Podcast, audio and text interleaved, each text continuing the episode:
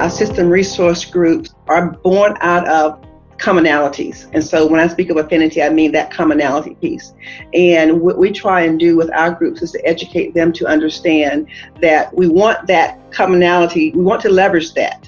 But in order for it to be most effective and for you to get the most bang for your buck, you need to reach outside of that group to bring in the diversity of thought and ideas in order to make the most impact. And oftentimes, the partners who can help you do that in the most effective way will be outside of your group. And so I think it's become common practice here at Atrium that even though all of our system resource groups are born out of commonalities, we understand that you have to get beyond that small, tight group in order to really move toward the goals of the organization. That's Peggy Harris, Assistant Vice President, Diversity and Inclusion at Atrium Health in Charlotte, North Carolina. She's talking about why she and her organization have stressed the need for intersectional partnerships between their various employee groups and other parts of the organization. Peggy is my first guest in this episode of ERG Power Talk. This is ERG Power Talk, and I'm your host, Joe Santana. The purpose of ERG Power Talk is to provide a forum for the exchange of great ideas and inspiration for ERG leaders, as well as others that are interested in supporting ERGs. No more waiting until the next conference and praying that you have the budget to travel to the conference in order to find great ideas and find stimulation toward action. Just subscribe and listen at your convenience. Before we begin, a quick note of thanks to our supporters and sponsors Atrium Health, Froedtert Health and Medical College of Wisconsin, and Mass Mutual. Now, let's go straight to the program. Hi, Peggy. Thanks for joining me today. My pleasure. So, to start, tell me about your current role. In my current role, I serve as the Assistant Vice President for Diversity and Inclusion here at Atrium Health where I'm responsible for human resources, diversity analytics, community engagement, and teammate engagement, which happens to include helping to lead the strategy for our diversity councils and system resource groups. So let me ask you this in terms of getting into the role you are now, you know, what's the background that brought you there? Well, I have a diverse work background. I have worked here at Atrium now for close to 25 years. My background is nursing. I received my undergraduate degree in nursing from Florida State University and came to North Carolina some 20 plus years ago and worked as a nurse nursing leader at one of the hospitals. And when I ended up getting my master's degree, I moved into hospital administration. I served as the assistant administrator for one of our local hospitals and vice president of operations there. Took another turn and moved into facilities management and did something totally different, managed a corporate laundry, amongst other things. But I would say that how I got into this space, though, diversity was sort of another duty as assigned, quote unquote, that sort of landed in my plate some years before where I led our first diversity council for the system. And because I've been doing that on an ongoing basis throughout the trajectory of my career, about 10 or so years ago, the organization's leaders decided that we should have a diversity strategy for the company. I was tasked to open the Office of Diversity and Inclusion. And so I've been working in this particular space for about 10 years now. Interesting. So you have actual healthcare firsthand experience in your wheelhouse there, which is really good, being yes. in the kind of environment that you're in. So let's move to our topic for today, which is the power of forming and leveraging intersectional partnerships. Give me your definition of an intersectional partnership. For me, an intersectional partnership those relate those collaborative relationships that allow us to execute uh, on our work at the highest levels. I think that we have to be able to identify partnerships in order to effectively get the work done. I will say that here at Atrium, uh, a lot of the work that we do is based on relationships and influence. So we're working in spaces where other leaders maybe have the responsibility for organizationally for that work but we work with them in order to elevate the needs from a diversity, inclusion, and equity perspective. And so, in, in, in, order to be collaborative and to leverage those relationships and have the influence that we need in order to get the work done, the idea of collaboration is not optional, something that we have to do. And to be able to identify those intersectional partnerships is very, very important. So, to be clear, you're not saying they can't get any work done unless they collaborate, but that it's important if they want to do bigger things. So I believe that working in our silos that we can do as individuals and as, as system resource groups, we can do good work. We can work at the top of our ability perhaps. But for us to do the best work, we need to be able to identify those intersections and partnerships that allow us to take advantage of the innovation and different perspectives that diverse thoughts and diverse points of view bring into the room. Got it. So tell me how you see this working from your perspective. So I, I, would say that as the program leader for our system resource groups and councils, I'm privileged to be able to have set strategy at the highest level for our groups. And here at Atrium, we've developed what I consider to be a robust infrastructure of diversity councils and system resource groups. These groups, though vastly different, work together via, again, intersectional partnerships. So, for example, we have a regional divisional council structure that serves different hospital hospital locations. And we have our system resource groups in that certainly do a lot of good work with their affinity group and, and, and making sure that we are inclusive of that perspective within the corporate structure of the company. But I would say, based on the area of focus, our resource groups partner with councils at local locations in order to advance their goals. So, an example would be that over the course of the last year so, we have done a lot of great work in the LGBTQ space. Been a conservative organization, needed to do some culture shifting and move the needle in that space from a teammate engagement perspective as well as patient care perspective. So we have eight system resource groups here at Atrium, one being Equality One, EQ1, um, which is our LGBTQ affinity. And of course, all of our groups include allies. And so as we leverage that group as an employee resource group, as a business res- resource in order to advance the culture here at Atrium, we leverage that group for their cultural and technical expertise in order to move the needle in that space. And so, an example would be that we may have given the councils a goal to create um, education in that space to help teammates become more culturally competent, to become more understanding and aware and inclusive in how we deal with teammates as well as how we care for our patients. So, in this relationship, the councils, for example, because they were at a local facility, would create the space.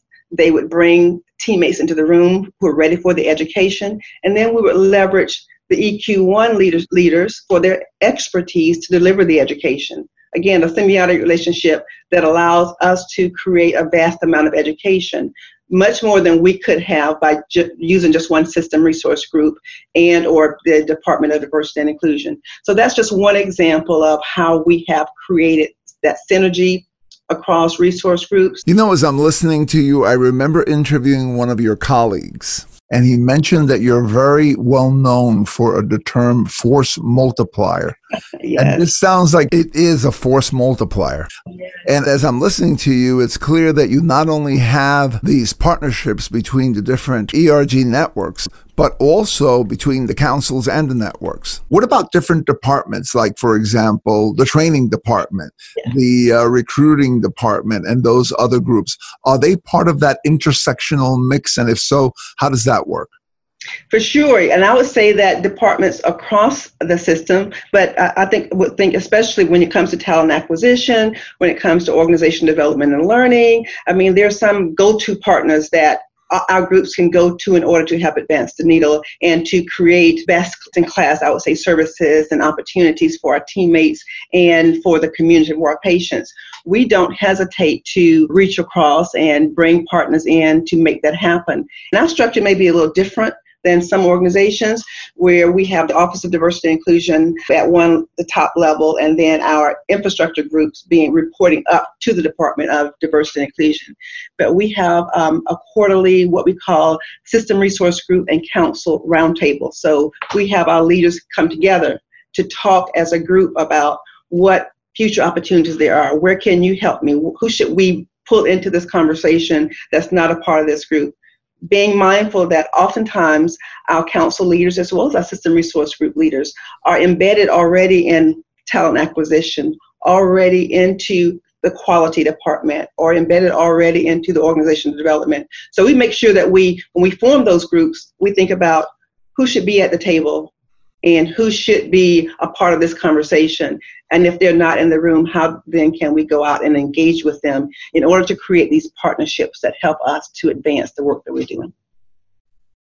Interesting. It's something that often is overlooked that when you have system resource groups, these groups tend to form around some commonly shared piece of identity or some other factor, but they actually come from different parts of the organization. So yeah. you literally have the ability to bring together different intersections or different pieces of the organization within these groups just by the nature of the fact that the members come from different parts. Let me ask you this. How do you, as an organization, get around that resistance that some people have toward forming these types of partnerships? That's a great question. And I think that um, our system resource groups and our teammates and, and people in general, I think it all comes together because we're part of the, the community of people as well as leaders of our groups. And I think it's for us, it's what has helped in that space has been cultural competence education so that our system resource groups understand and realize that we are part of a larger whole and it takes all of us working together in order to make a difference. They are born out of a group that has commonalities. And so when I speak of affinity, I mean that commonality piece. And what we try and do with our groups is to educate them to understand that we want that commonality, we want to leverage that. But in order for it to be most effective and for you to get the most bang for your buck, you need to reach outside of that group to bring in the diversity of thought and ideas in order to make the most impact. And oftentimes, the partners who can help you do that in the most effective way will be outside of your group. And so I think it's become common practice here at Atrium that even though all of our system resource groups are born out of commonality, we understand that when you have to get beyond that small, tight group in order to really move toward the goals of the organization. And for us, our goals uh, and, and our mission is around health, hope, and healing for all. And in order to, we really try and live that for all piece in all of our interactions. And so um, I think that's something that sometimes people will want to believe that I know it all. Or if you're talking about my particular group, whatever my particular group is, that we bring all the experience and knowledge in, but we were creating, I think, an openness, an openness of perspective so that our teammates understand that because I am a part of the group, it doesn't mean that others cannot bring in a different perspective that will help me to expand and expose my membership to something new and innovative that really can help move, shift the culture and move the organization in a positive way. That's really fascinating and insightful. I think that I'd love to hear you tell me more about that cultural competency piece. What do you guys do to bring that awareness? Because as you said, these groups tend to be formed around some element of commonality, usually some shared social aspect. Mm-hmm. Uh, and that's a good thing because you're marshaling together people that are somewhat like minded and like focused in certain areas. But to be really effective, you have to also recognize the power of difference, diversity, the power of connecting with difference. Is this something you guys do intentionally with these leaders of your groups? And if so, how do you do that? Um, we do it in a couple of ways. I think we start out with education, and we for us, education is the baseline. We recognize that you're not going to get a, everything done by simply educating people, but we do want our leaders, especially, but our team and team in general, the team of Atrium Health, to um, come from a shared level of understanding. So we have robust education around all topics of diversity, inclusion, and equity. And we make that available to teammates so that they can become comfortable in this space. But I think one of the most effective things that we have done to uh, move the needle in that space is having courageous conversations. Some years ago, we started working, we started really with the community, leveraging Atrium Health teammates and community members to have tough conversations around divisive issues that were going on within our community at large or within the nation. Connected purpose here at Atrium was the fact that from a mental health perspective as caregivers, if we're concerned and confused and feeling unsafe because of what's happening in our, our community, we're not going to be able to come into work and deliver our best care to our patients take care of one another as teammates. So we started that outward focused, courageous conversation where we got together in a location that was off-site and, and brought in community members and teammates from Atrium to have these conversations. That has morphed into and it's taken over like wildfire what we call courageous conversations or let's talk. So we um, we allow our teammates to come together and have just shared conversations around issues that they are curious about, issues that they're concerned about, or issues that they think we need to be educated on in order to be more inclusive and understanding, to build that team that will allow us then to be more accepting of different perspectives. So, and understanding how that helps us as an organization live our mission of providing the best in care for all. So let me ask you this then. Let's say that, you know, I'm in an organization that doesn't have those processes in place. Mm-hmm. It sounds like your systems resource groups are the beneficiaries of something larger that you have going on in place in terms of, of having those types of tough conversations about tough topics and being open to a lot of these other ideas of how difference can be helpful and so forth. In some organizations, in a lot of organizations, people realize those things, but they may not have some of those elements that you talked about in terms of some of those programs or processes. What do you recommend that a employee resource group or a business resource group leader who's in an organization like that do in order to try to acquire some of those components for themselves and their group Great, great, another great question. And um, understand that at Atrium, we may be in a different place than some organizations, but also think, though, that we have to, again, going back to the topic of intersectional partnerships, I would say that um, we're blessed here at our company so that if one of our smaller hospitals is interested in forming a, a system resource group or taking advantage, we have a model that we can we share with them and we provide resources and help in that. But if I was a part of an organization that um, perhaps did not have that expertise or those same resources, what I would recommend is look outside of the organization to see who could you potentially partner with. I mean, there are other healthcare organizations in the community, cross industry, there are other companies in our community who have employee resource group. Here at Atrium, we partner frequently. We have a, a system resource group summit annually, and we partner with other other businesses and industries in our community and invite them in to share their best practices and to collaborate with us so that we can learn from them. Our system resource groups, uh, young professionals, for example, or, or Equality One or veterans, they don't hesitate to reach out to other companies in our area to network with them and to sort of understand what their processes are and how do they do this and how did you learn that? Because we recognize we don't have to reinvent the wheel for everything that we we is fine for us it is fine for our system resource groups to learn and intersect and network with um, other employee resource groups who are not a part of our company and bring the things that fit within our culture and within our leadership model bring them back and implement and execute on it.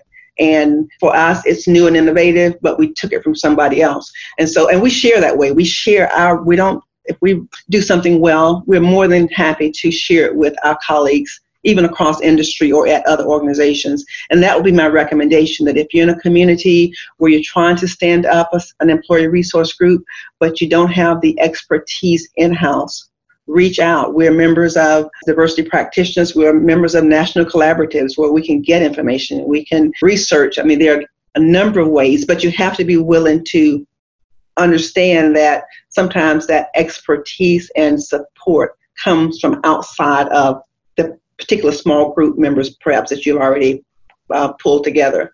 And so that is back to intersectional partnerships, I think. Yeah, that's interesting because I just think you, as we were talking and I was listening to you, you just took the intersectional partnership from beyond the walls of the organization, being that, you know, if you're, let's say, a Latino group, rather than just trying to figure out all the answers within your Latino group, connect with allies and other uh, other groups that are in the organization that are built around other identities and so forth, as well as different departments. And now I think you elevated it to, and also reach out beyond the walls of the organization to other organizations and other groups as a way of bringing even more information. And so that if you lack something, you can acquire that from one of those other groups. So I love that. It's intersectionality now at another dimension. So let me ask you this. I mean, I think that it's implied in everything that you say, but rather than having it implicitly said, I'd love to have you explicitly say it and talk about it. So, from your perspective, how important is it for an employee resource group or a business resource group to really master this topic of intersectional partnerships? I think it is a very, very important factor. Again, I, I, mentioned earlier that I think that we can all work to the top of our top of our ability in our silos and do good work. But if you want to elevate it to excellent work, you need to bring in diversity of opinion and a diversity of, of ideas and other perspectives. Otherwise, you're going to keep doing what you've always done. So I think for, and, and in the space of diversity and inclusion here at Atrium, I think we have been so successful because we have been able to develop a cadre of diversity champions and diversity supporters at all levels of the organization and uh, from all manner of groups within the organization. So, our system resource group, we look to our executive sponsors and our leaders in general. We look to different departments. We look across different hospital locations or physician, uh, patient care locations, trying to bring all that in together in order to help us to meet the needs of more people in order to be more effective, in order to get the word out more, to be a force multiplier so that we touch more lives and touch more teammates. So I think that in order to be successful, if we were not being intentional about developing these relationships, identifying intersectionalities that would help us to do more and do better, we not we would not be nearly as successful as we have been and I would say that we have a ways to go as a company from a, from a, a, system resource group, from a cultural perspective, but we have come light years in how we are inclusive and how we're respectful and how we are able to engage uh, all members of our team and how we engage in the community and be thoughtful and intentional about the work that we do. And I would attribute that in a, in a phenomenal way to being able to identify partnerships and partners who can help us move the needle who are potentially outside of our core group. So, just again, in terms of what you just said right now, it's clear that from your standpoint, your journey in terms of building even more partnerships and continuing to reach out to these different groups and so forth, it's far from over. You're still in process. What are some of the things that you're focusing on right now that you think are good areas to explore to develop new and expanding partnerships? We look at our system resource group from a perspective how can they help us move strategy? How can they help us to achieve goals company goals? And something that we are what we do not have at Atrium at this particular point in time is a quote unquote disability employee resource group a system resource group. So we're in the process and, uh, of creating a disability hiring strategy. And we our intent is to leverage teammates to help us to be innovative and thoughtful and intentional about process and what we do and how we do it, and to um, leverage all of our system resource groups. I mentioned we have eight. So, how can they all convene and converge on this topic to help us move the needle in this particular space? So, that is, I think, for me, what's uh, one of the things that's top on my agenda and that we are working on at this particular point in time. And so, I would expect by the before the end of the year that we would that that would be the next system resource group that would be stood up here at, at Atrium. But what I foresee is leveraging our women's group, our physician multicultural physician group, our Latina group, uh, which is Unidos, our Equality One, our One Team One Mission, having everyone lean into this work because there's overlap. Either we're allies of each other's groups, or because I'm a young professional doesn't mean I'm also not a veteran, doesn't mean I'm not also a physician. I may also be Latina. And so we understand that those intersections already naturally exist, and we want to be able to take advantage of them. Yeah, and it sounds like even as you're thinking about a new area to move into, you're not thinking of it as a standalone. You're not thinking of it as a, well, we're going to put a group together for this and a strategy for this that's totally indistinct from everything else. But you're thinking of it in terms of how do we leverage all the pieces that we have and how do we bring this other thing into existence or this other group interconnected with all the other groups. So again, it's sort of like you still have that organic connective, intersectional partnership way of looking at it, which I think is really important. Yes, yes, 100%. We would not uh, think of it any other way because we recognize again that in order to, we have to work together in this. We have to be intentional. We have to identify those partnerships that help us to move the needle. And it's not just assistant resource groups. Again, if we're going to have a focus on uh, disability hiring, we need to leverage our hiring managers. We need to bring others into this process.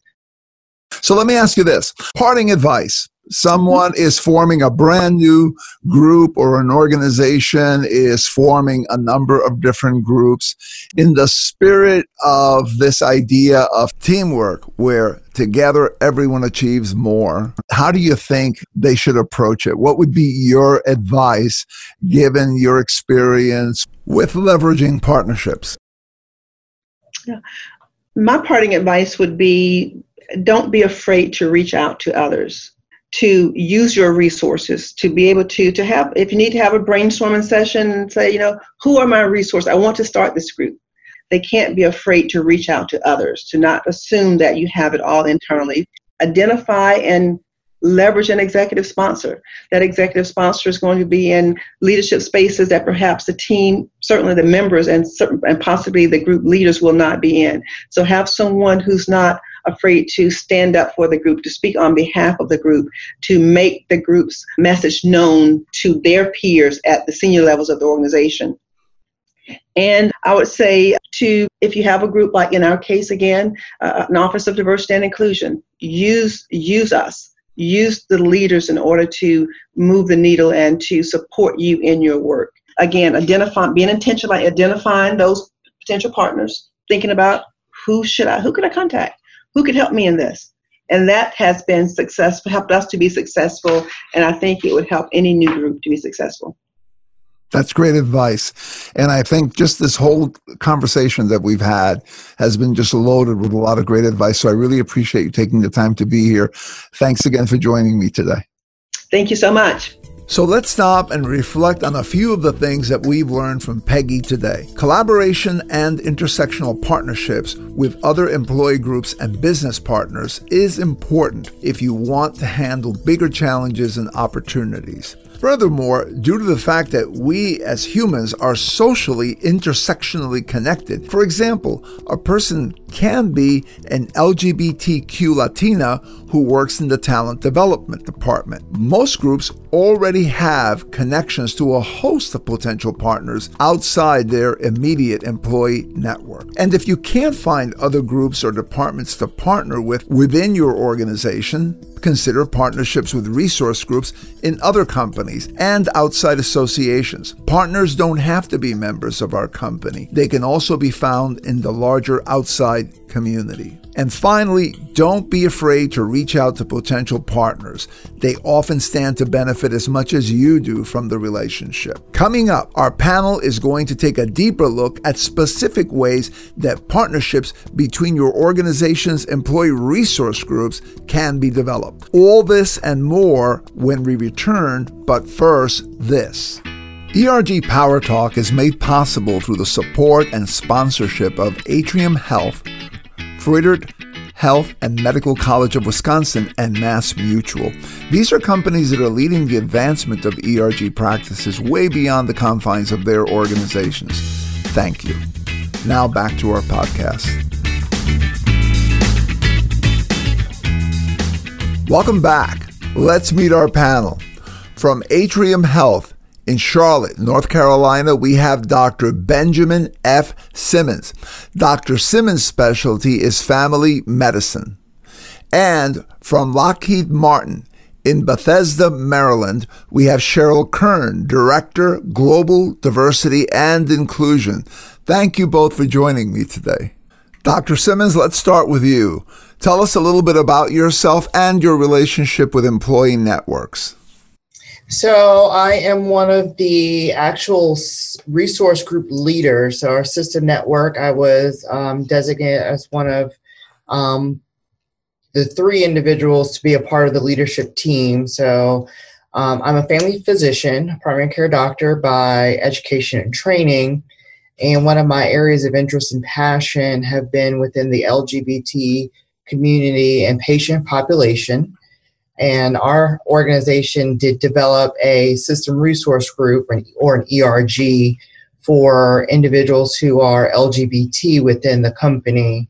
And after, gosh, I've been here for about 10 years, but last year they asked if I would be interested in being a part of the leadership team. So it's actually three of us who are over the uh, LGBT resource group, and we call it Equality One here at Atrium Healthcare. Got it. Thank you. So, Cheryl, the same question I asked Dr. Simmons. What's your relationship to employee networks and your organization? Sure. So, at the uh, enterprise level, which is, I said, at our corporate headquarters, we have responsibility for our ERGs in terms of the strategic direction um, that they that they operate under, and uh, it's a neat relationship because while we govern at the enterprise level, we're in close contact with our five business areas who govern them at the business area level. So that's how we're connected. Excellent. Got it. So, Dr. Simmons, I'm going to go back to you with my next question, which is so, why is it that you feel that partnerships across these networks is so important?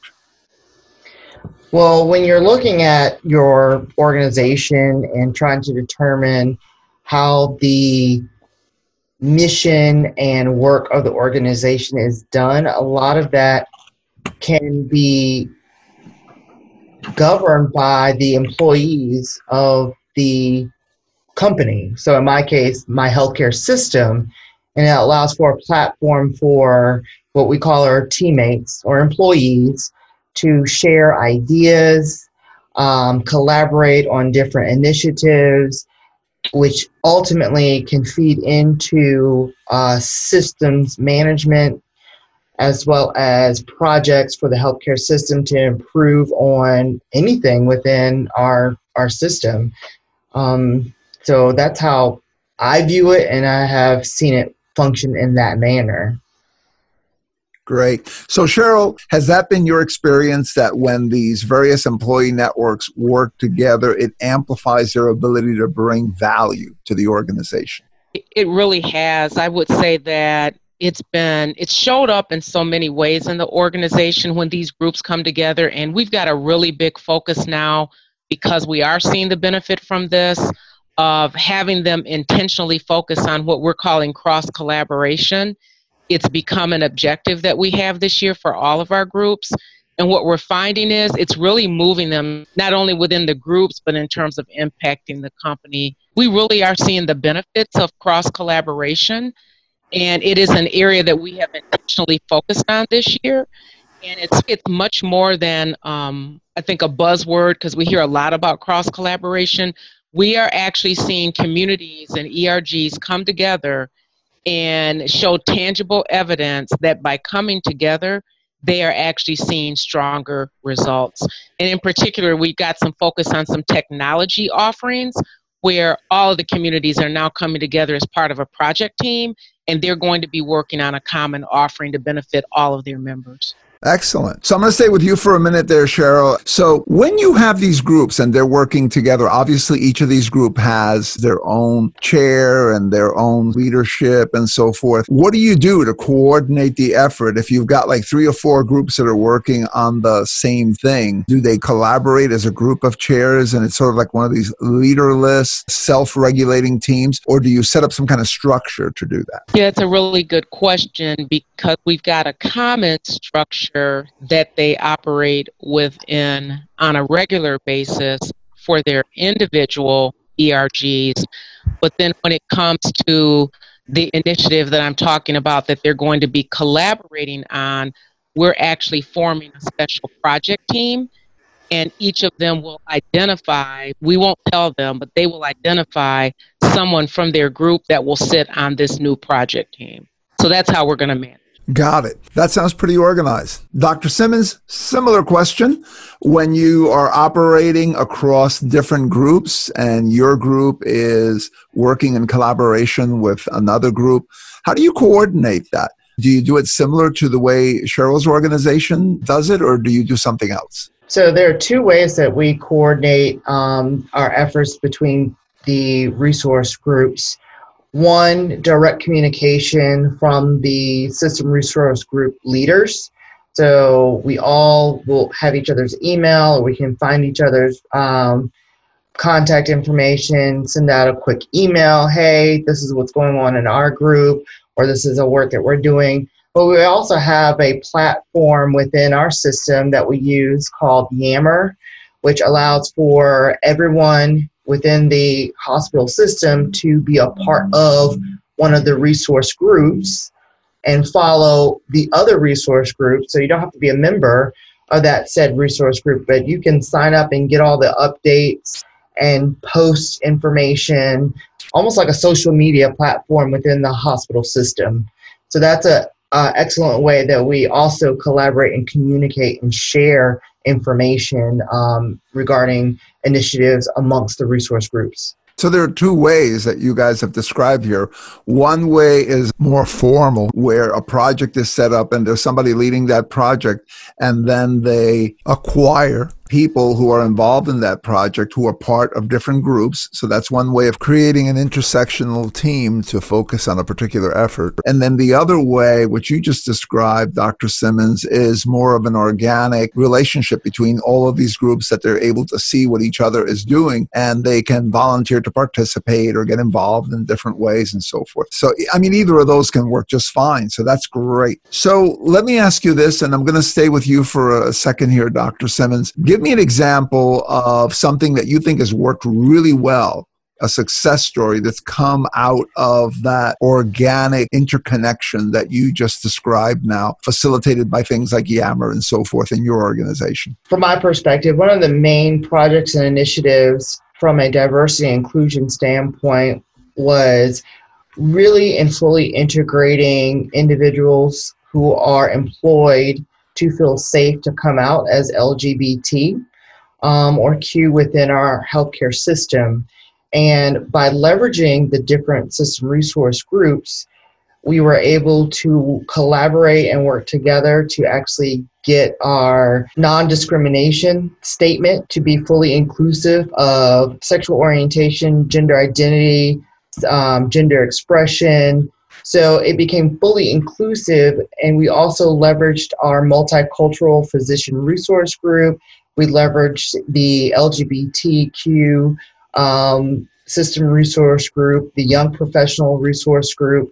So that was one initiative, which also fed into additional support within the LGBT uh, employee standpoint by getting the young physician group. So those are young professionals um, who are also have a separate group as well, adding support and help leading that change and leading that initiative. Because if we all say it's important, and our leadership is saying, well, all of these teammates are saying that this is important. This is an initiative that we should act on. Yeah, excellent. So, Cheryl, same question, but I think more from your approach, which is more where it's, it's, it's a little more systematized. Give me an example of a success story using that approach. So, the one that comes to mind from last year, um, so separate from the project that I talked about earlier, was when we pulled together uh, and polled all of our communities to find out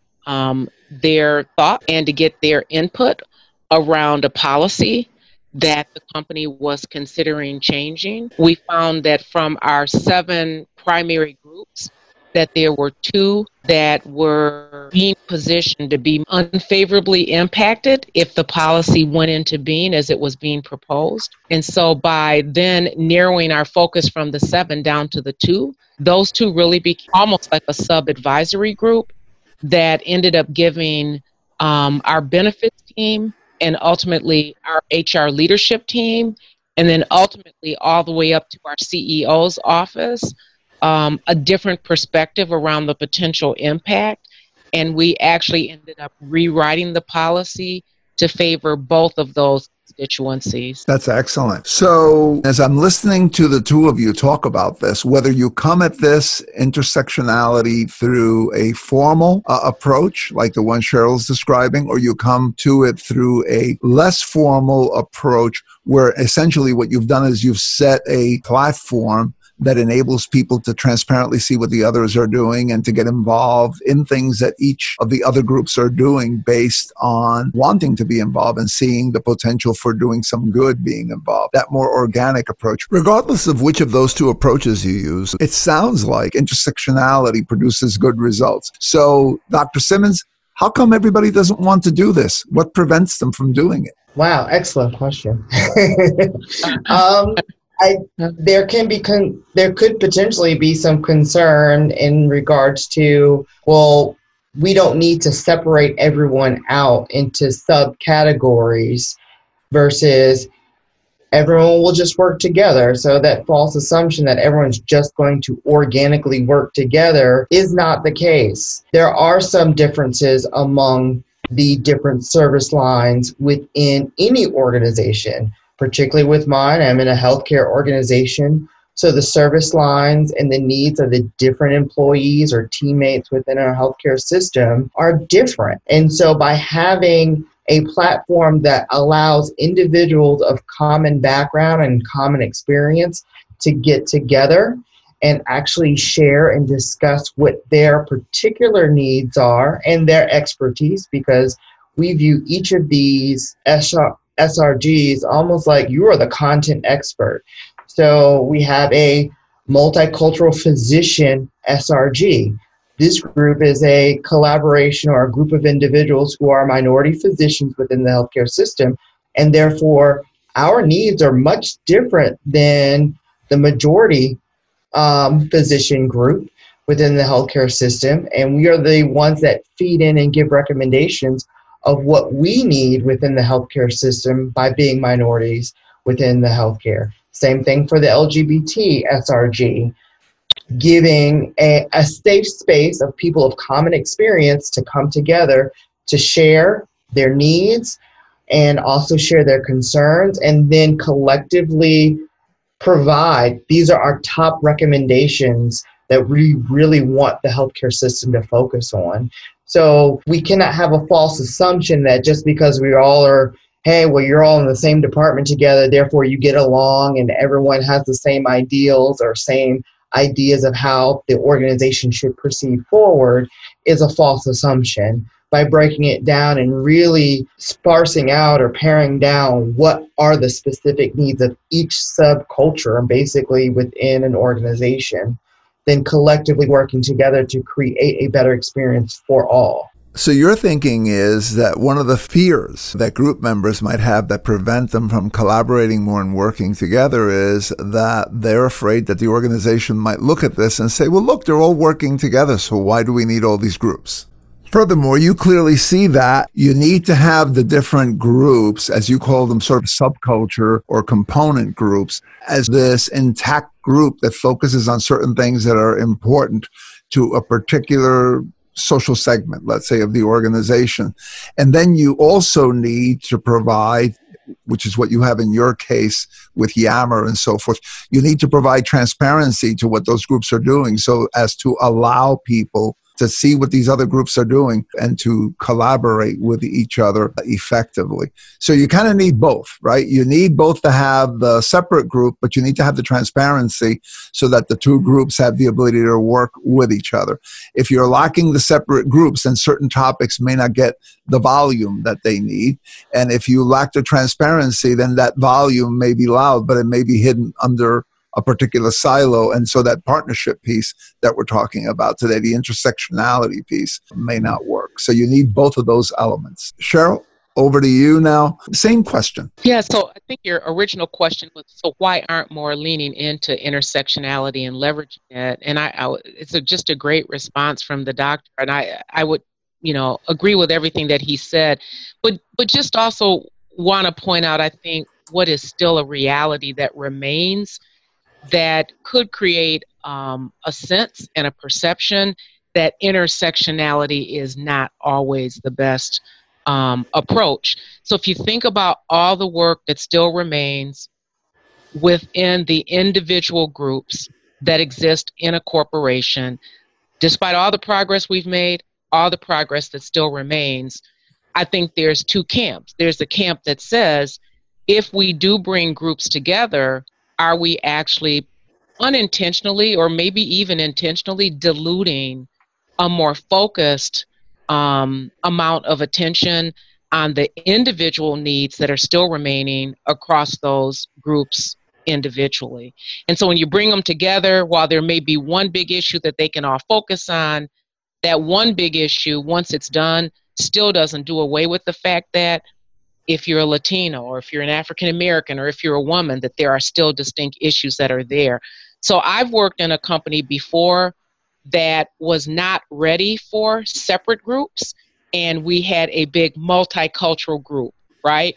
And so even before we were talking about intersectionality, we were forcing intersectionality because we were not ready to really deal with and to focus on the individual needs. And I will tell you that while it was very, it felt very good, we got a lot done, people would still walk away and say it still did not meet their individual needs. And so I think there's a place for both the intersectionality, but then always doing it with eyes wide open that let's not confuse that with the fact that there's a lot of issues that still remain within each of the individual groups that has to be addressed. Great point. Yeah. So I think you both are saying the same thing from two different directions, but I think what it really adds up to is that it's not let's have a bunch of different groups that are all working separately on different things, period. And it's not let's have one ginormous group that's working on everything. It's really a mixture of the two. So, what would you advise organizations that want to have the best of those two worlds? So, as an example, let's look at an organization called called X. They've got a bunch of different groups. They've got LGBTQA group. They've got a women's group. They've got an African American group. They've got Latino X group. They've got Asian South Pacific Islander. They've got groups, groups, groups. And they're looking to create a situation where these groups will be able to work together on certain things, maybe not on everything, but on certain things. What are some of the elements that they should put in place in order to encourage some intersectional work while these groups maintain also a focus on individual things that are important to these different sub communities? Cheryl, I'm going to stay with you on that first. Yeah, so for us, we try not to make it overcomplicated. So we hold bi monthly calls with all of our leaders of our groups. And so we have our finger on the pulse of those items that are, that in common matter to them most. And we attempt to focus on areas where they all could beneficially gain. And so when I used the earlier example, I talked about the project team that project team is actually going to be working on an idea that was, and I think this is the beauty, an idea that was generated from one of the groups, but that all of the groups then realized they could benefit from that focuses on technology. The great thing about this, it's going to also benefit our corporation. And so there's a lot of energy and excitement around. There's something that's in it for each and every one of our groups there's also something that is in it for the company. Therefore, everybody is all hands. And so for us, we actually have a tangible example of that. And we don't want to make people get on board with something that doesn't benefit them. And so we seek to find those areas where there's mutual benefit to all of the groups. And, and we've had two examples of that. And so far, both of them are working well. Got it. That's great. So bringing them together certainly is a, is a key. Bringing the different leaders together and providing transparency to different things that you would like to do, and seeing how it resonates with the different group uh, group leaders. Dr. Simmons, what about you? What, what is your position on this? What are some of the things that you think might help multiple groups to be able to uh, see opportunities where they can work together? So the the two ways I would recommend, um, and I've seen done at my organization, yes, a social media platform, something that's more relaxed, people can log into, post comments, questions, and updates and announcements. but also bringing all the group leaders together, saying we're going to have a, a all system group meeting. Yep. This is this is the leadership of this group. This is what they're doing. Let them report out what they're doing. Put them together in a lunch and learn or an evening session. And that way you can put a name with a face and share some contact information and then collaborate that way as yep. well. Yep, you're doubling down on what Cheryl said, which is good. Yeah, I agree that bringing the groups together is definitely something important, especially bringing the leaders together. And any tool that allows people to sort of have that, that transparency uh, certainly is is a big help. So, parting advice, Dr. Simmons, I'm going to stay with you. Parting advice for people who are listening to this and saying, I want to benefit more by having more collaboration between my group and other groups and the organization. What's something that they can do? Let's assume that their leadership doesn't currently have meetings where they all connect together. They don't have that platform that we talked about. What's something you would recommend that they do or that I do? Let's say if I were the chair of one of these groups and I said, gee, I, I see it, the value of this. What can I do to connect more with the other groups, gain that transparency, and possibly partner on a few things? Dr. Simmons, let's start with you. So, parting advice would definitely be there needs to at least be some type of introduction amongst the group. So, doing a survey of who are the group leaders, who are, where are they, where they work in the organization, and then bring them bring them together. Find some point in time and location or electronically and to bring them together in order to at least begin the conversation of what projects are you working on, what initiatives are you working towards, and then see if we can collaborate because you might find out that group X on one side and group Y on the other side they are kind of tackling the same concern or project within the system, but looking at it at different viewpoints. And then they're spinning their their wheels and working extra hard to figure out the other side of that that coin when really the other side of the coin is already being worked on by another group. You bring those two together, it's like, oh, well, we're both doing very something similar. Let's push this initiative forward. Yep, absolutely. Great advice. Thank you for that. And if I were that group leader and somebody else didn't do that for me, I could probably certain do it do it for myself, right? I can I can basically say, well, who who's running all the other groups? Who are the chairs of these other groups and so forth. So that can work either way within an organization. Someone can promote that or you can take the initiative if you happen to be the the group leader. Cheryl, same question. Parting advice? You know, I was listening to the um, to to the doctor, and I mean, just such wise advice and insights, and it really resonates with me. And and I I think from my standpoint, I would build on what he said by saying there's probably what I would kind of call the three E's that are really really important. I think the first one is exposure you need to give exposure to these groups so that it can really open up the awareness, as the doctor talked about, to what some of the needs and the issues are out there that could be tackled. You know, I think the second thing is then engaging these members and inviting them in and moving them away from their individual silos to understand that there's a common need and a common purpose and then I would say the third one is really exchange, and that exchange really becomes the true collaboration. When you get that exchange engine really moving, and Joe, you were with us last year, and you talked an awful lot about how you accelerate the progress. When that exchange gets moving and builds off of that engagement, it is a powerful thing that takes on a force of its own that really, if leaders and companies don't pick on and take advantage of, they're really missing out on. So I really think it is really that exposure, that engagement and then that exchange that results in that collaboration that has the organizational impact. Great, thank you for that. You know, I'm going to memorize those three E's, and I'll attribute. the doctor, the doctor helped me with those because when he was talking, I said, "Oh, that sounds like exposure. Oh, that sounds like," and he actually talked about engagement. So No, Thank you, doctor. You're welcome. no, that's collaboration right there. That is collaboration that's, right there. that's right. That's right. Absolutely. And on that note, we're going to end. I'm going to thank Dr. Simmons and thank Cheryl for joining me today.